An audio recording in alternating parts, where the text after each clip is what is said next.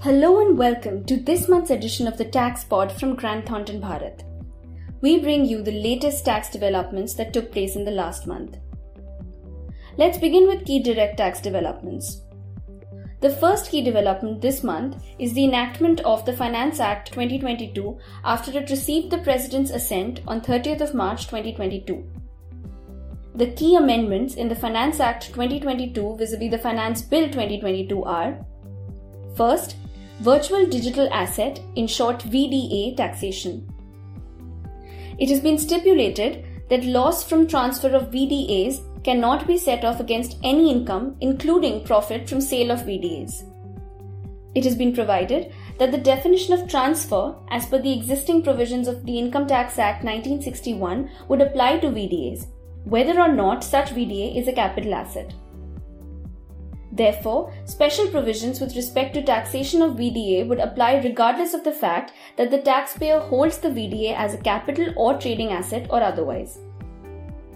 Further, special provisions of computation of income from VDAs will prevail over the existing income tax provisions.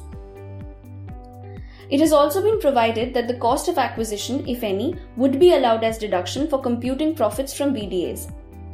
It may therefore be construed that even if the cost of acquisition of any VDA is either nil or is unascertainable, the computation mechanism will not fail and taxable income in respect of VDA could still be calculated. Second, updated return. A taxpayer will not be permitted to file any updated return for the year in which search, survey, or requisition is conducted and any preceding year, as opposed to two preceding years proposed by the Finance Bill. Further, an updated return can be filed even in case of loss return, subject to a condition that the updated return should be a return of income. Also, if filing of an updated return for any year results in a reduction in the carry forward of any specified loss or tax credit for any subsequent year, an updated return needs to be filed for each subsequent year. And third, surcharge or cess. It has been provided that the surcharge or cess claimed and allowed in any previous year would be considered as underreporting of income and would attract penal consequences.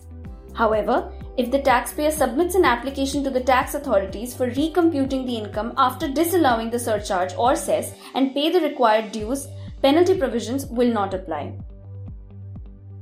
In view of the amendment, the impacted taxpayers may need to carefully evaluate the next steps to safeguard from penalty consequences.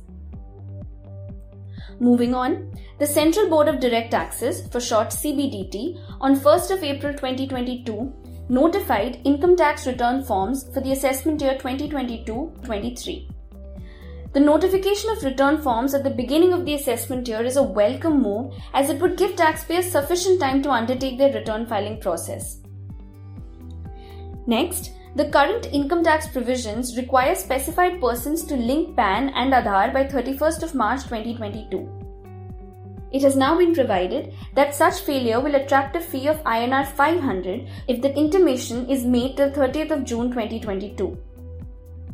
With effect from 1st of July 2022, the applicable fee would be INR 1000. It may be noted that PAN of taxpayers who have not intimated their Aadhaar will remain operational only till 31st of March 2023. Post that, such PAN would be rendered inoperative till it is operationalized again after payment of requisite fees. On the international tax front, the Organization for Economic Cooperation and Development, in short OECD, has published its much awaited technical commentary explaining the application and implementation of the Global Anti Base Erosion Model Rules, also known as GLOBE Rules, under Pillar 2, along with various examples. Public comments on the commentary were to be provided by 11th April 2022, and a public consultation meeting on the commentary will be held on 25th April 2022. With this, stakeholders have now got some more guidance to start assessing the tax impact of the Pillar 2 rules on their businesses. The OECD has also released draft model rules for domestic legislation on scope for amount A under Pillar 1 for public consultation. Public comments are required to be provided by 18th April 2022. It is important that impacted taxpayers should analyze and provide feedback on areas of concern. On the indirect tax front, the Madras High Court has pronounced an important ruling wherein it has allowed the credit of service tax paid post introduction of GST regime in its electronic credit ledger. The High Court noted that if GST regime had not come into effect, that credit of such tax paid would have been allowed. The High Court observed that there was no provision under the GST law to provide relief in such situations, and therefore it invoked the doctrine of necessity to provide remedy. In another welcome ruling, the Bombay High Court has set aside an order which had rejected the manual refund application on the ground that it was not filed electronically on the Common Portal.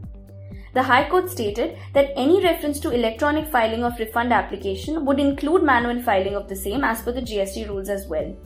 Thus, the ruling shall provide relief in cases where the authorities have not accepted the manual application and insisted on online filing of the refund application.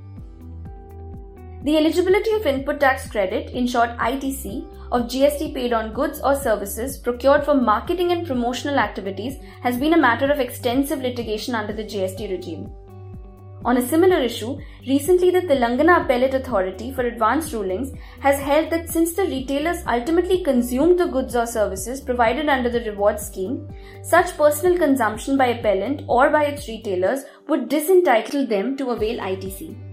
Many businesses need to incur huge amounts of expenditure for brand promotion and marketing, and such kind of restrictions under the GST law may add on to the costs rather than ensuring free flow of credits.